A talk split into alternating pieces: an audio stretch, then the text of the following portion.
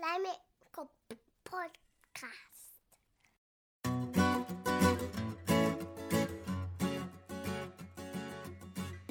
George MacLeod, who founded the Iona Community, used to say, "Only a demanding common task builds community."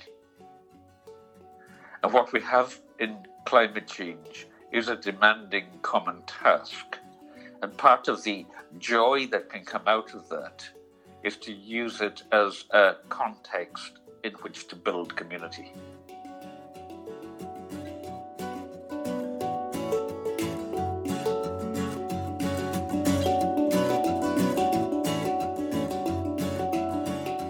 This nation of of me, you know, like I want, I want, I want, I need, I this, that, me, me, me.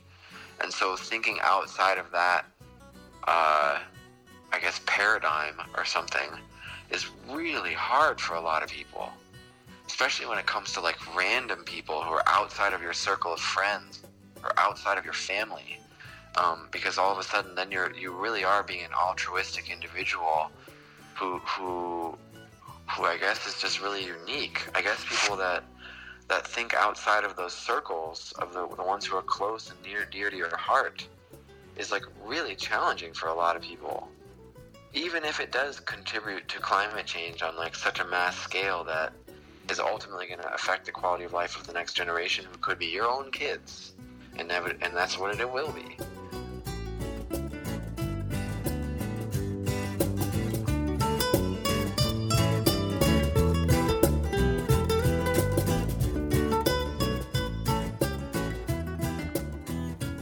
I recorded one hundred conversations I had about climate change, and I'm sharing parts of those conversations with everyone. Welcome. This is the second episode. There's a bit of project background in the first episode, but all you really need to know is that these are the voices of fantastic folk who volunteered to chat with me and keep the conversation moving. There are a couple of unbeeped sweary words. My climates and I recorded conversations where and when we could, on the phone or on Skype, in lunch breaks and in stairwells, so the sound quality varies. Bear with us. I promise the content is worth listening carefully to.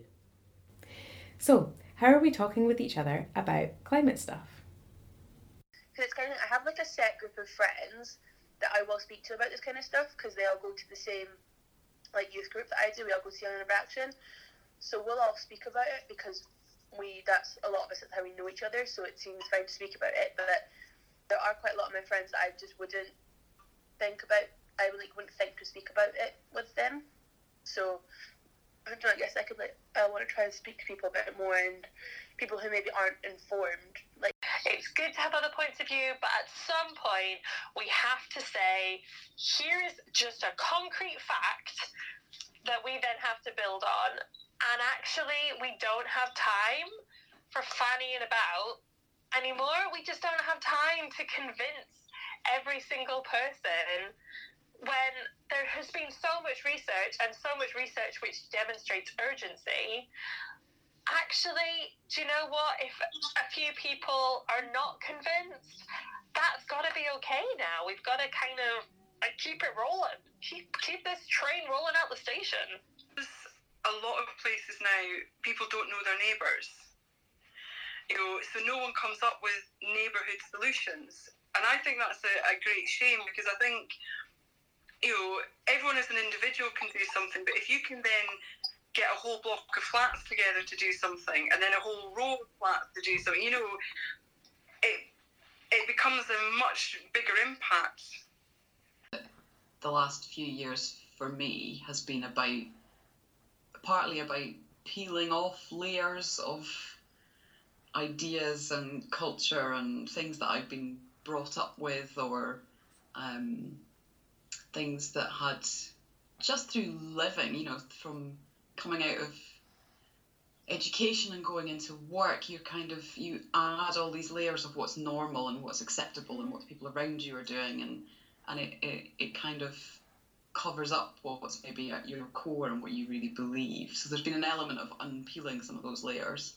But there's also, I think, just through being around people who are a bit further along the journey and the understanding of of climate and ecological breakdown has shifted the Overton window for me. My personal Overton window has gone from, you know, fairly mainstream, normal, if you like, in inverted commas, way of looking at the world, albeit, you know, fairly green leaning, has shifted me along to something that's a bit more radical and a bit more um, a bit more difficult to square with business as usual.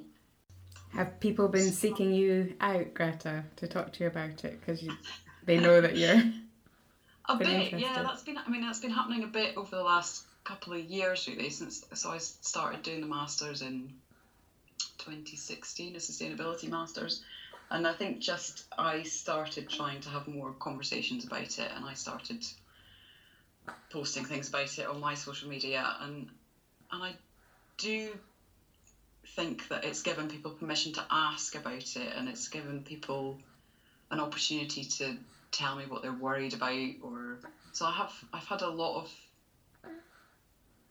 it's been mixed, I think. It's been people who are already quite aware who want to talk about it, and there's been people who are not aware who cautiously want to ask me about it. And I always feel with the, that second group, they're kind of interested, but they don't really want to know. There's a sort of, can I can I ask you these things, but can you give me an answer that isn't going to challenge me too much? Like, there's a wariness that I'm going to preach.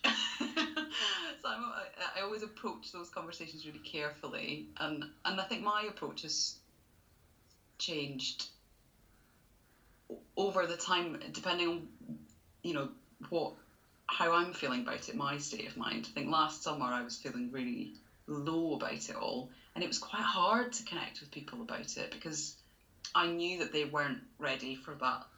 They weren't ready for me to talk about despair and grief and rage. And and so when people were saying, you know, it's really interesting what you're studying and what are you learning, it's like, oh boy, like I'm learning that it's awful. It's all awful, and I don't know what I'm going to do. You can't say that. So, or I didn't feel I could say that. I didn't feel like it was the right thing to say, the right way to have that conversation. So I find it quite hard in that sort of phase to communicate what was in my mind and in my heart, but I find it a bit easier now. I feel like I'm I'm a bit more ready to have challenging conversations with people, and and I'm a bit more accepting that everybody's where they are, and you start from where people are, and you know, there's no point in kind of shouting at people about stuff they're doing wrong. You know, everybody's doing things for different reasons, and we're all part of these systems that are really hard to change. And but it's, I think it's really important to keep having those conversations, even if they're difficult. I've read other things that storytelling is massively um, valuable. So if you, and, it, and it's kind of like a, I guess it's like humans wanting to fit in with one another, but um, people who found out that one of their colleagues or friends was flying less because of climate change were Um, twice as likely to fly less, or to, to even half their flights. Um, and people who, who are told in, when they go into a restaurant that there are uh, that you know a certain number of people today have ordered the vegetarian option are forty percent more likely to start eating a bit more vegetarian. Um, and people who, if you if everyone in your neighbourhood has, or a certain percentage of people in your neighbourhood have solar panels, you're a certain percentage more likely to get them. And, I mean, you can chalk that up to, like, humans kind of learning and observing from looking at one another.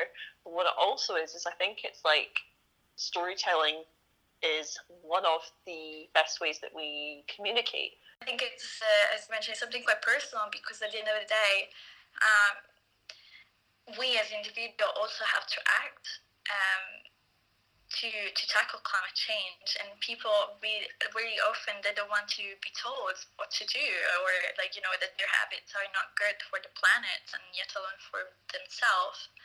Like, I had this uh, this email from a friend who works in oil and gas in Saudi Arabia, and uh, he actually asked me uh, about my involvement in the United Nations Sustainable Development Goals, and uh, and if I knew of any group that um, that does some sustainable development work in Saudi Arabia, and I was like, that's such a nice, uh, you know, that's such a nice email to have, because it means that in, in my small, like, you know, advocacy work, I've actually inspired someone to be interested in uh, in something completely different from oil and gas industry.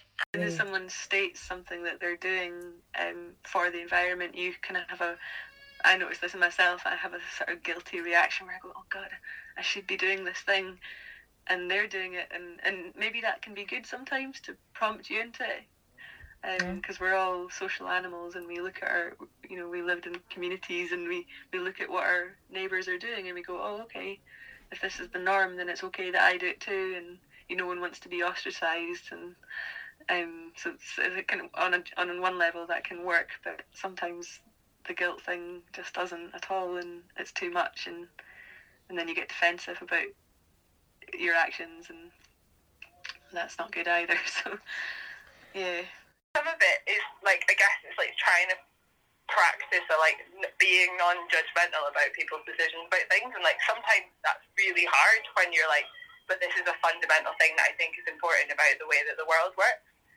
But also sometimes it's about going like, but where has that view that you have come from, and where has it, what is it attached to, and like, is, you know, this decision that you've made in this moment is probably a reflection of like lots of different things that have happened in your life. I I heard um, Kate Tempest on Six Music the other day, and she said it was somebody else who'd said this to her, that she'd written it down and pinned it up on the wall, so she sees it whenever she goes into her studio. And it was, shock them into focus with clarity of intent. I thought, I love that, absolutely love that. But then I thought, do I love that? Because actually, I kind of don't do that. Like, I try so hard to, to, I think it's all about meeting people where they are and building relationships and sort of being really, like, visibly sustainable and visibly doing these things differently and, and modelling that, but maybe sometimes just being a bit of an arsehole about it is more effective.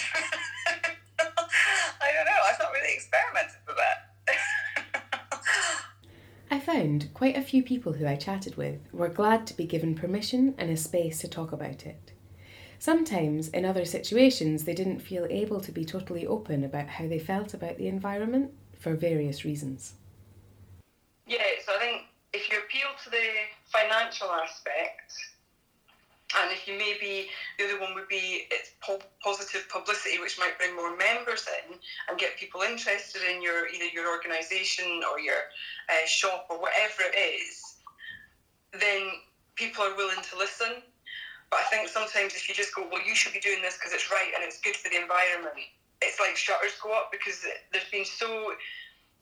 so many people seem to think it's really, really expensive to do this sort of thing. And, you know, we don't have lots of money, and we try to do the, the best we can and use the resources that are available. Yeah, and I think that that's definitely true. Like, you need to be gentle with people's, like, um, guardedness to kind of get away in. But I'm also, when I hear you, I'm like, is it, are you hiding a little bit of yourself that... you're not embarrassed, but like I, that would be lovely to come out, like, you know, it's not as extreme as somebody hiding their sexuality or hiding their um so, but it's it is a bit like, you know, I am actually an environmentalist and proud. I think it, see when I was in Fife, um it was well known. I mean, like I said to you before, that I had the nickname at work of the, the Green Fairy, because I was the one that came up with all the environmental side of things.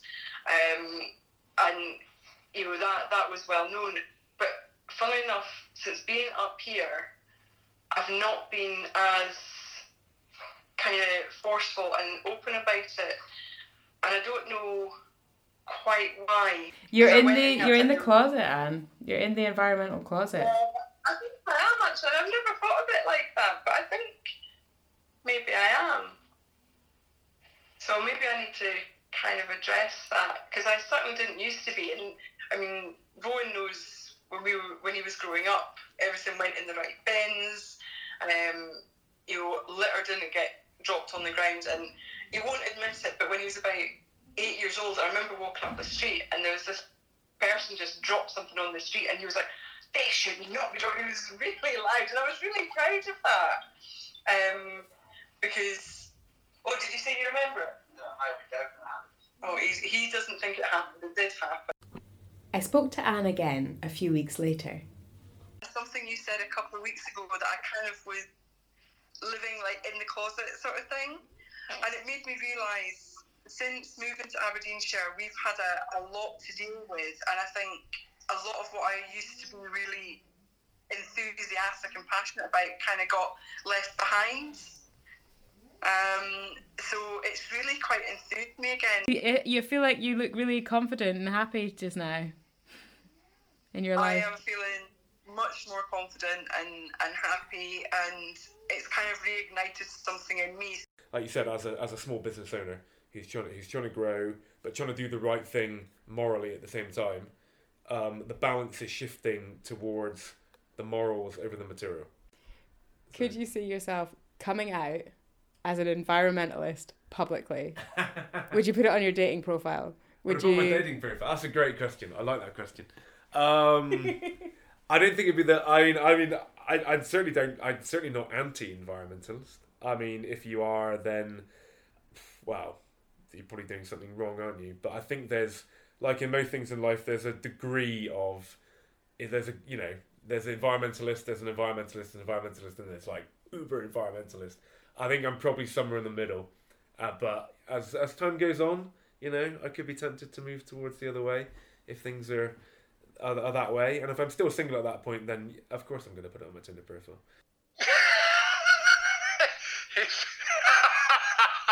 Hey fellas, I'll just come out the closet. Hey fellas, I'm an environmentalist.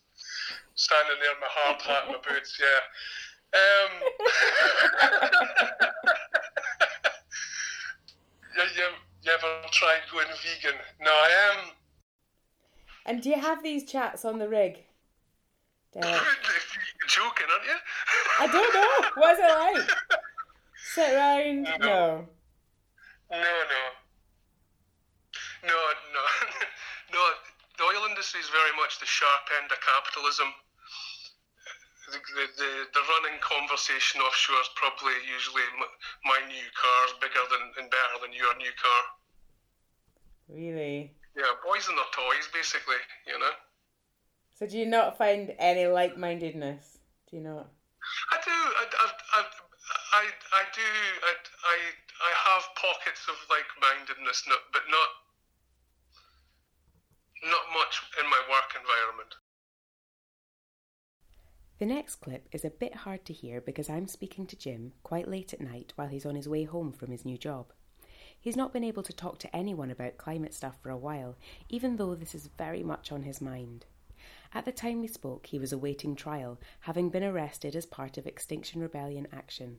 Extinction Rebellion are a global environmental movement who are non-violent but are using civil disobedience to try and compel the government to take urgent action on the climate crisis.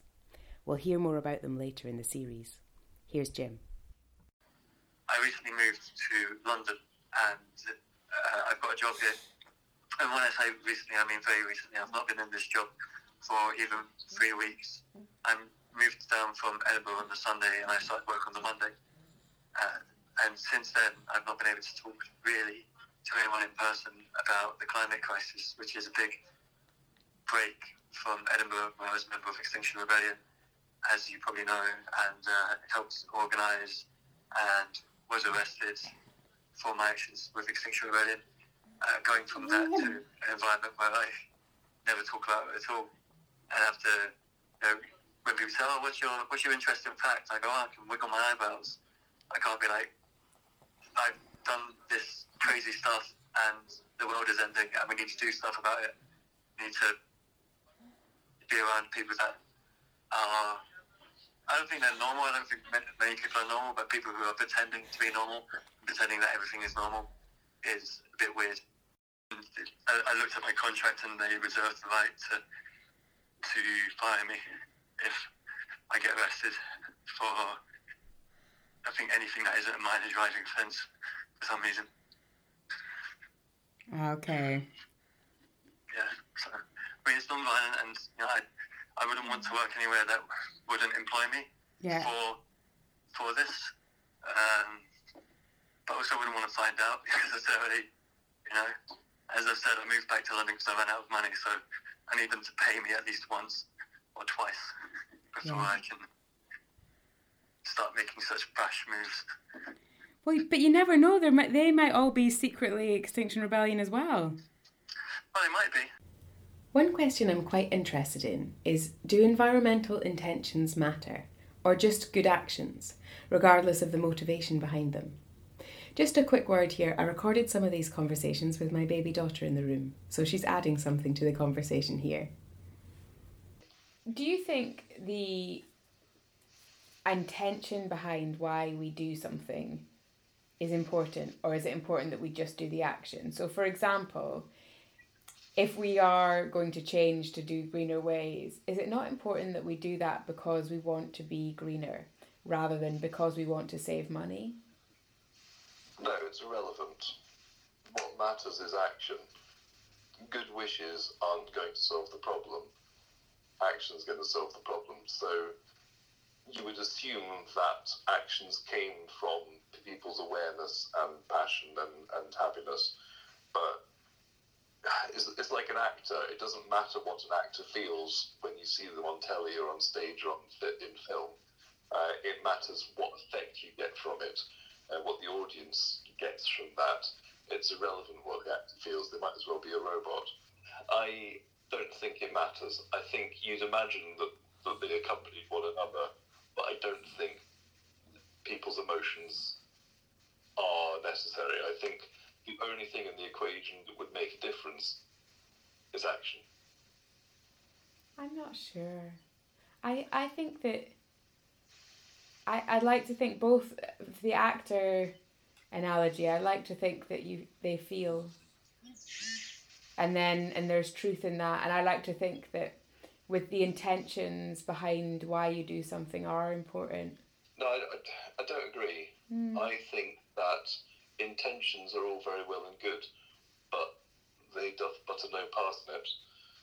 I think you need to... Uh, need to do something. You want to be effective, and is it more effective to get the thing done without explaining why you're getting it done? I think a lot about that, that kind of an intention as well. I think, like, does it matter if somebody puts solar panels on their house because they want cheap electricity or because they want to stop using fossil fuels? Like, what, how important is the intention behind things? And I think generally, I feel like it's really important that actually this is This is stuff that you need to weave through the whole of your life, and, and changing culture, changing people's ideas of what's important away from money and towards protecting everything on the planet, everything that's important to us, is that's quite crucial. So I think there's something about intention and, invis- and visibility and, and being... proud to be somebody that's a conscientious protector, that's an earth protector. That's it's kind of a, a branding problem for for eco-conscious stuff, I think. But the more of us who feel like it's okay to say I'm doing this because I care about the air that we breathe and the water we drink and the future our kids are inheriting, like that's okay, and we're allowed to say that. And you know, there's this art, sort of circular argument about whether individual actions are worth it or not, whether they make an impact. And one of the things that really makes them make an impact is when you do them visibly, when you when you say, I'm, I'm not just getting the Eurostar to Paris, I'm getting the Eurostar to Paris because I don't want to fly. Yeah. And that has a different impact on the people who hear or watch what you're doing. I spoke to Debbie.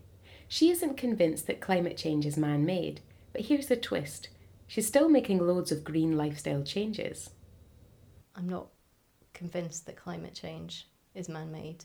I think there is definitely climate change happening, but I suspect that a lot of it is just the natural kind of fluctuations that the planets go through. Yeah, I've talked to um, my brothers and stuff, uh, and they are all very much of the opinion I must be mad, how could I not think it is man-made?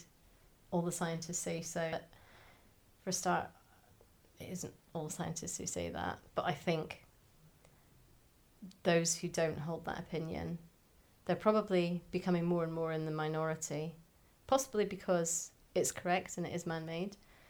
I'm not convinced that that is the case, but I think it's difficult if they want to get funding. That is an area in which there is loads of funding and loads of interest. So it's not in their interests to say they don't believe it's man-made. It is in their interest to say they believe it is man-made and therefore there needs to be research into it and to follow that line. It's something that would probably be damaging to their careers. Change my feeling that just in case, and even if my changes aren't going to make that much difference, it's better to be making them. I'm probably challenging myself to make more of them. I think what you're saying about flights, driving, what you eat and so on are very good points. That... And Anne is otherwise known as the Green Fairy. Her partner doesn't believe in climate change. What's that like? My partner, that's a bit different. He actually does not believe in climate change, which is quite weird for me. But he does believe in not having loads of pollutants around. He hates all the plastic that's in the ocean. So although he doesn't believe in climate change, he does go along with everything I do because for him it's just common sense that he wants to live in a clean, healthy environment. But we do have arguments um, because he's gone on YouTube and he's watched a load of you know, these skeptics videos and everything that you get. Um, so he has watched all of these and he's like, oh, well, you know, the earth does, um, the climate does vary and we do go through dips and, you know, highs. And I, I've said to him, I said, yeah, the planet does, but if you look at, you know, the progression and how extreme dips and highs have become in the last century, you can see where we're going to. But uh, yeah, we've had a few discussions about that. But because he is happy for us to like grow our own veg and do all the things that kind of are meant to be have a positive effect on the environment, I'm okay with it because it's like, well, he can believe what he wants, but at least he's still doing, you know, everything that I'm asking him to, like, um, not use plastic bottles, have refillable bottles, and, um, you know, all the things that we should be doing. It's very, it is very strange because he goes along with everything, um, but doesn't necessarily believe in climate change. I think Meredith's story is quite interesting. If you don't know Arthur's Seat, it's a hill in Edinburgh, which Meredith is trying to get folk to run up again and again. I'll let her explain. And in my last year of university, I joined a um, leadership development programme for young people um, through the twenty fifty Climate Group, um, which the aim is to sort of empower and inspire young people to take action to transition Scotland to a low-carbon economy. And... Uh, When I was on that programme, I met a guy called Dave Bell, and we started talking, and we I realised we were coming from a very similar place. We both wanted to do something, and um, we were frustrated at the narrative around climate change action, so it was very kind of doom and gloom, and very focused on, you need to stop doing this, or you need to cut this out your life, and it was all quite scary, and it was quite easy to turn people off. So we wanted to create something that actually turned that on its head and said, what can you do that's positive and what changes can you make that make sense for you? And instead of overloading people by saying you need to change uh, your diet and your transport habits and your consumption and, and everything about your life, instead we thought, well, what would it look like if we just encourage people to take some small actions to get the ball rolling, and how, how could that snowball and how could they inspire their friends and family? Um, and I guess the other thing that that development programme gave me was it showed me there were so many other young people in their twenties who were on that programme who also didn't have a fully formed plan, they didn't have funding, they didn't have all this um, time and resources, but they were just getting on and doing stuff. Uh, and it really inspired me that actually I didn't need this really polished thing that I needed to create, just Dave and I squirreled away and then take out and say, this is how we're going to fight climate change. Actually, it was more about just doing something. And from that, um, our organisation, which is called Mad Challenges, was born. Uh, firstly, we run big outdoor endurance events. Uh, our most famous one is called Mad Seat, and it takes place um, every June. And it's a twelve-hour um, or a twenty-four-hour or a six-hour challenge where people continuously climb up and down Arthur's Seat. So it gets people outside in their environment in a really unusual way, doing a challenge they would never normally do. Instead of people being sponsored financially, they're sponsored in um, carbon-saving behaviour pledges. We use a platform called Do Nation, who, um, which is a small platform that's um, run by an amazing woman called Hermione Taylor, and it gives people the opportunity to pick from about fifty different lifestyle actions they can make. So if you say, actually, I'm going to support my friend who's taking part in Mad Seat by pledging to be Uh, vegetarian for two months or to cycle to work one day a week for two months. The platform will calculate how much carbon dioxide that saves over that period, and you, you make that carbon pledge to your friend or family member taking part, and that's how they um that's how they sponsor you. So we take out all the money uh, and instead we get people to pledge their time and their action rather than their finances. Um, we think it's a great platform because it's really inclusive. It doesn't um, it doesn't require someone to have um, a big amount of money to put behind a project. Um, we also think it's inclusive because what we're trying to get people to understand is that they don't need to take action in all these areas at once. If they just pick one to start, that can then um, snowball into other things. Um, and Do Nation is brilliant because it tells you not only how much carbon you save, but also um, how that behaviour change impacts other areas of your lifestyle. So, for example, on transport, it could say not only are you saving uh, carbon by not taking the bus to work or not driving, you're also saving money and you're improving your health and your well-being by being out in um, in fresh air. So we really want to help people connect the dots in different areas of their of their life to understand how small behaviour changes don't just mean good things for the environment, they mean good things for um, their, their entire life. This year we had over one thousand five hundred behaviour pledges made, which saved um, over fifty-five thousand kilograms of C O two. So uh, I'd like to see that creep over two thousand, maybe even a bit higher. We want them to be family friendly and accessible um, and inclusive. So we try and tailor all aspects of the event to make sure that people don't face any barriers to taking part, whether that's um, physically, which is why we have the different kind of option levels. I mean, or, still six hours yeah, of running up and down Arthur's Seat is a lot. Six hours is still a lot, but we encourage people to set their own target. It's not about um, beating a record, it's about what they want to achieve. Um, and we also offer free or discounted um, tickets to anyone that might have a financial barrier to taking part, because we want this to be a conversation that includes everyone and is for, for everybody, not just a, a few people who can um, afford to be part of the discussion and have a seat at the table. That's important, isn't it? Mm-hmm. Yeah. I'm going to try and do it next year. Yeah, and um, we've got the date set for um thirtieth of May, I think it is. So um yeah, twenty-ninth and thirtieth of May. So we will look forward to having you take part. I will definitely be a six-hour person. That's okay. That's our most popular challenge. Yeah. uh, yeah. I I mean, six hours of babysitting is quite a challenge for me at the moment, but yeah. Well, we've it. had people yeah bring their kids along. Um, we have like a whole base camp set up, so yeah. And we've had quite a few families bring their young ones along and their parents have taken turns or or um oh, yeah, uh, we could have... do that actually that would be yeah. yeah So what happens when we get deeper into the conversation and think about this idea of including everyone's voice? I'm interested in a just transition. What do we mean by that? One of the, the struggles that, that I've had like in the last well I guess five years is the trying to uh, reconcile saving the planet versus like accessibility needs, because I can't walk very well. Like I drive a lot more because I can't I can't walk as far, and I feel really guilty about that. And then when I was using a power chair, like that's that's using up an incredible amount of electricity. Um, and I think there's lots of things that are disabled friendly that are environmentally unfriendly.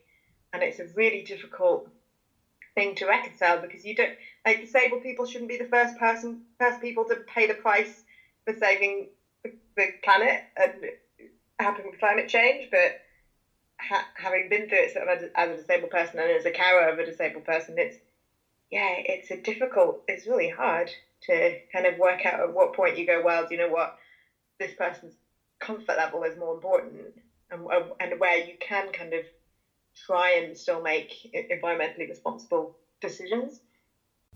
What do you think is needed? More acknowledgement from both sides, so kind of less guilting of disabled people for using a car more, um, or, you know, all that kind of thing.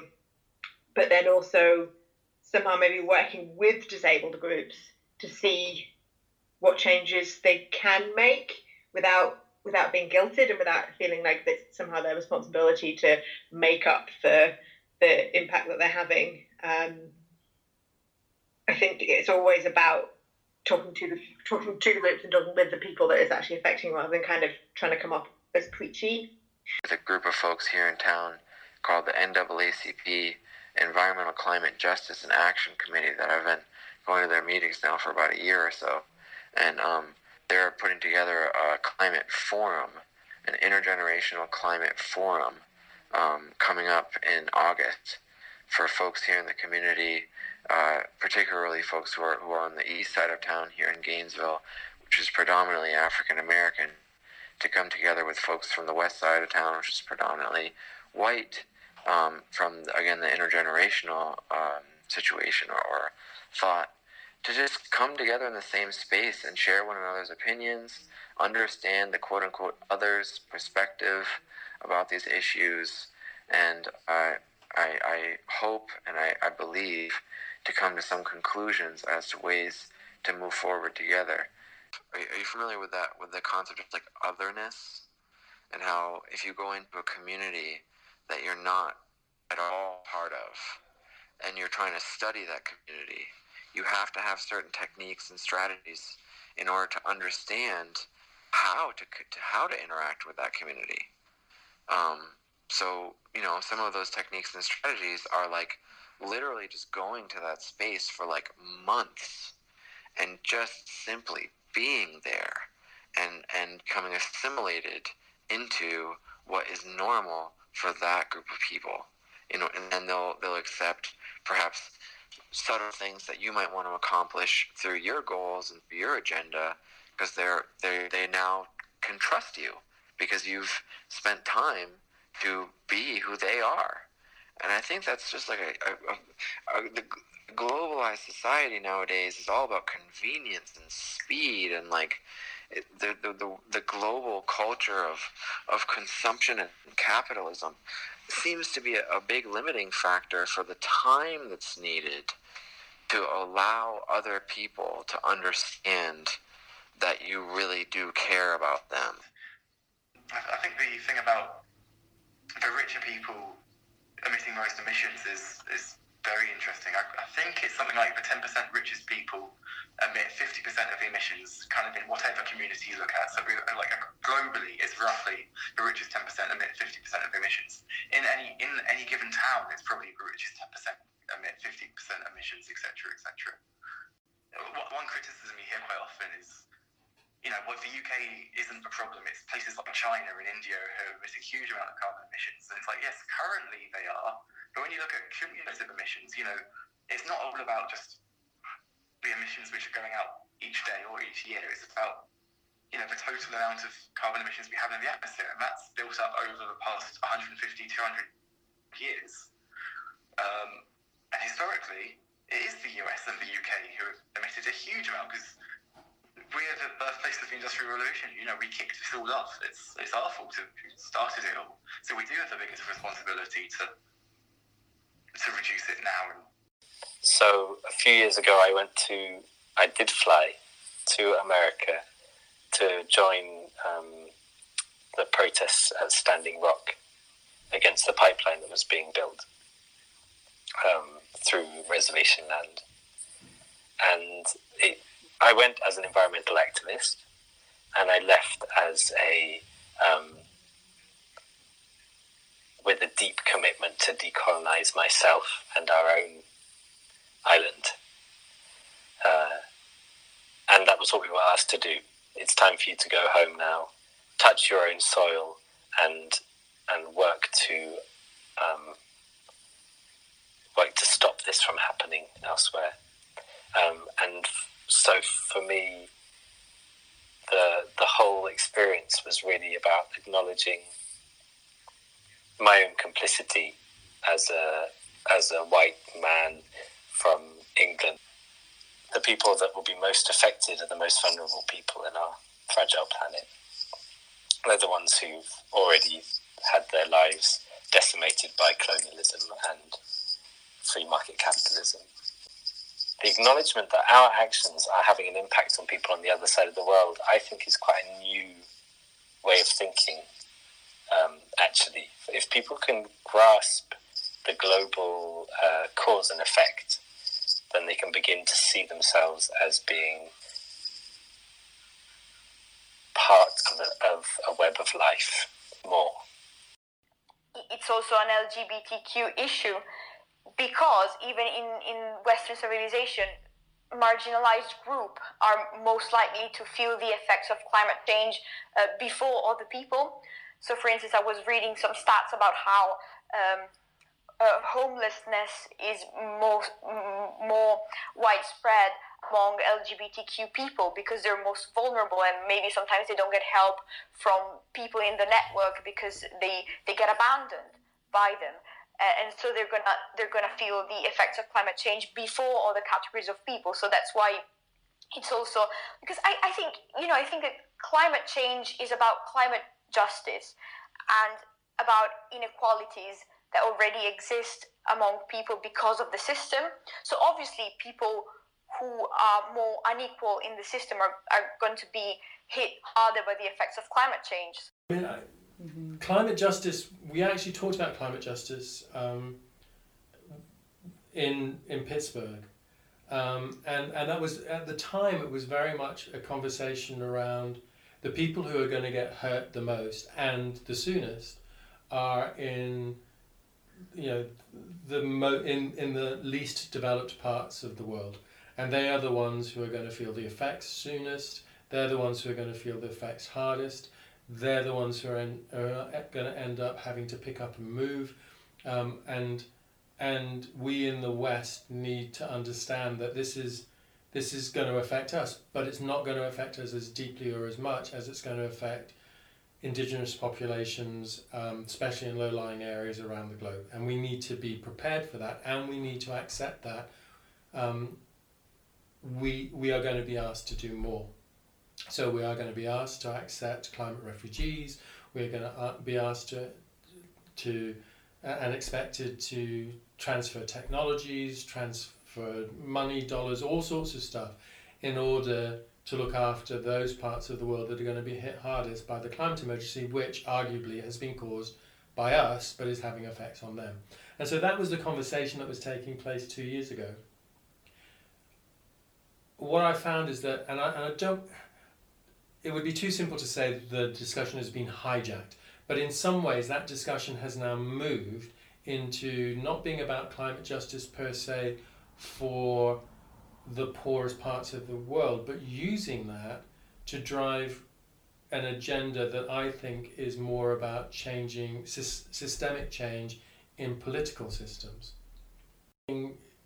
How, how did this stop being a discussion around how we fix the climate crisis, and instead has now become a, a conversation around t- destroying capitalism and, and bringing in socialism?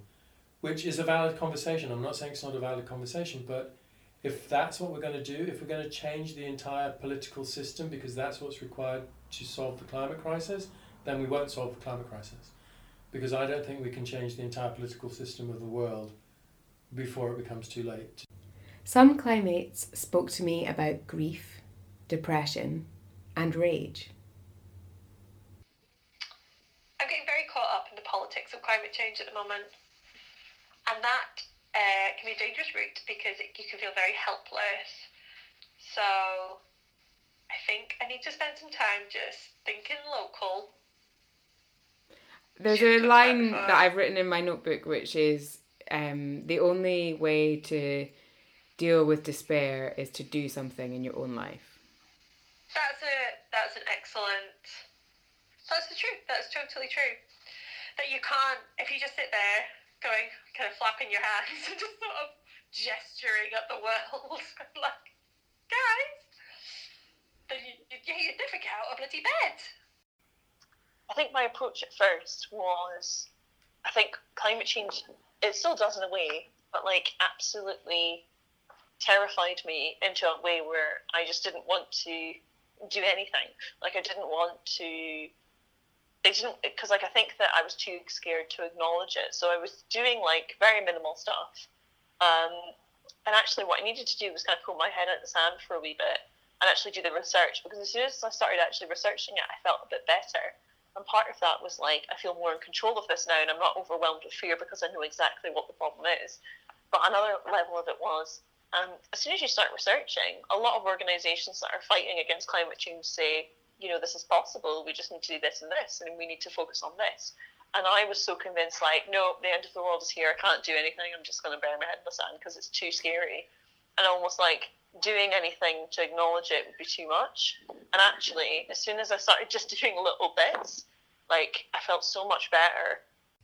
Have you come across Brené Brown? She's one of my favourites. She does a, she's a, she's a researcher, but she studies social work, social care. And um, the big thing that she does is she studies shame. And uh, but she talks about how you can't selectively numb emotion. So people who have difficult, dark emotions often numb with alcohol or food or shopping or gambling. Or but if you numb the difficult emotions, then you numb the positive emotions as well. You can't. In order to sort of live wholeheartedly, you have to experience all of the things that are in you. It's this sort of difference between fitting in with people and belonging. So you kind of, if you're pretending or if you're hiding something, you're hiding who you are, you never really get that sense of belonging because you're not being accepted for who you are. But if you are completely who you are and people accept you for that, then the sense of belonging is much stronger than just fitting in. For me, it was like almost a sense of grief. Because the more I realised the damage we were doing, the more I sort of grieved for it. It was literally like four months where I had two of my best friends, my brother and my father, all died, you know, in that space at the time. I then took a year away from the working and travelled and made the decision to go back to university. So, I mean, I was probably still grieving when I read the articles and that somehow, oh, this is, you know. But I mean, if you think about it, when you you, you apply the, that that process to grief, um, you know, the, the different stages. I I think personally, I went through similar stages to that when I was reading reading about environmentalism. Yeah, I mean, the, the whole grief process. I think, you know, the more you see, or the more you imagine the world that it could end up being, with all the information you're taking on, it's a pretty, it's a, it's a pretty doomsday sort of apocalyptic vision, and that implies that an end in things. Uh, you know, I mean, the way we're going at the moment, if we don't take some radical action, it it could end up being the end of humanity. You know what I mean? For me, that was a really necessary process that I had to go through, that pretty miserable experience of understanding and accepting it all before I was in a solid position to act. So you can you can take action at any level, but I think there's some, I, I describe it as being forged in a fire. It's that kind of, it gives you that strength of you've you've really understood and accepted the badness of what's happening, the difficulty of what's happening. And that roots you in a stronger position to take action. So it's it's similar to the grief cycle. And there's a there's a woman called Joanna Macy who writes about um, active hope um, is her thing, and it's in, and she's a, I think she's a psychotherapist or a psychologist, but she talks about this cycle as well, and that there's a uh, that it's a kind of an ongoing cycle that you have to have time to grieve and you have to have time to observe, and and then there's a moment when you take action, and that it's kind of cyclical. I think it's something different from grief, because grief suggests letting something go that's over. Do you know what I mean? Mm. And kind of bidding, it's sort of, because one of the stages of grief is letting go, and we're not there yet. It's more like watching like something happening. And do you ever have those dreams where you either you can't speak or you nobody understands the language that you're using, and you feel like you're shouting and pointing and everyone's ignoring you, like, look, that car's about to go off a cliff, and no one can hear you? So I don't know whether grief is actually the right word for me. I definitely have the kind of anger of the of someone who is bereaved. I, I guess it's sometimes about having space in your life to yeah. to let it in as well, and then to have the energy to react to it, because um, yeah, I guess mm. your average person might say, well, I've got this, this and this, and I just can't take this on as well. Um, Absolutely. Activism is tiring. Um, yeah, my, my energy for it comes in peaks and troughs, and like age twenty-four, I was like, I'm doing this. and and I, I feel like I've had that kind of energy. It's been going and going, and, and I'm, I, I would say, like, right now I'm definitely going through some form of um, exhaustion from it. There's no other way to describe it, but I've, I've, I think I've overread, I've, to the point where I, I maybe I've, about a few weeks ago I was actually getting quite overwhelmed. Just, it's funny though, because I thought I'd sort of been through that, but I feel like I'm going through it again, and maybe just would even describe it as some sort of depression that I've been having about it. Dylan Thomas said, mm. do, do not go gently into that good into that good night rage rage against the dying of the light. And I and I I've never been able to express my anger very well, but nothing riles me up more than um, than this. What do you do with your rage? Someone asked me that the other day, and I and I haven't responded yet. They texted me, and I was like, I need a bit of time to think about that. Mm. It, yeah, it's a really good one. Um, I think my rage often con- conceals sadness, actually, when I when I look beneath it. Um, I've actually been training in Aikido, hmm. and it sounds like a bit of a, um, a, a left-field response to say, but having a practice, like a committed practice, which um, which embodies a philosophy of, uh, yeah, is really valuable. And so Aikido is all about taking um, taking the energy of the aggressor and using that energy against them to disarm them, not to cause them, not to kind of break their limbs, but just to um, to deflect and transform the energy. So. Uh, So really, it's about cent- it's about being very centered. Quite, it's quite complex for me because I. So at twelve, I got Lyme's disease, and I only actually found out it was Lyme's a couple of years ago. So I um, I spent most of my teenage years out of school and d- did very little studying. So, um, and, but I I find it very connected to my sense of hope and despair and these cycles um, around that, which are very. Um, which I see in other people a lot, and and I also um, recognise how vital, how increasingly vital it is to to have those conversations. I've got a lot of friends who are new parents. How do, how do, like yourself? How do how how do we relate to a future that feels so sometimes apocalyptic, sometimes so exciting, and um, and we're often tied to like, oh no, there's hope, and oh no, there's not. And like you say, it's a huge um, up and down, but that was my experience of Lyme's and my own personal energy. It's an interesting connection also because Lyme's is the cause of the, it's because we don't have any top predators. It's the deer that transports something that's made by wolves. And, you know, I do think I, as I get older, I am... Um... increasingly a preacher of self-care, because you can't save the world if you're if you're really um, unhappy. Don't I lose the capacity to be of useful kindness if I have no kindness left for myself? Yeah, you know, I think I I think anger and rage have their place and are necessary, but despair is just, um, it's not an active thing, and we need we need action. So I think um, joy is active, but despair just lingers, you know. So I think, um, yeah, joy. You want to change the world, you can't stand by. Just, you know, man, it stops inside. That's the dream, isn't it? That we all just like communicate a bit better, listen a bit more. Thank you to all my climates.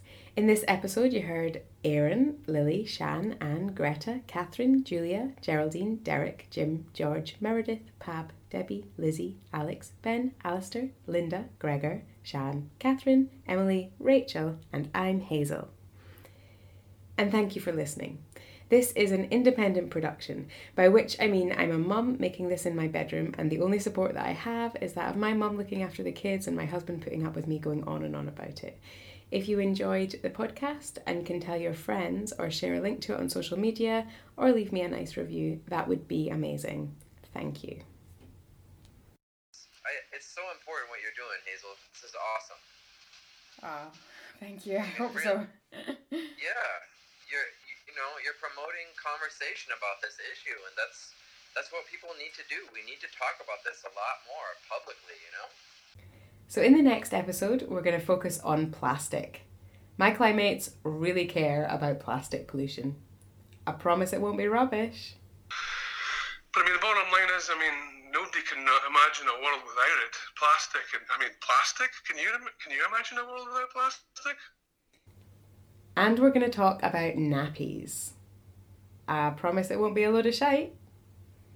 And so the quote I'd read was that if Shakespeare's mother had um, used disposable nappies, they would still be in our landfill sites now.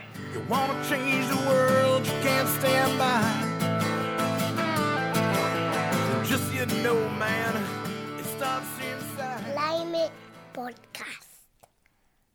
That was good.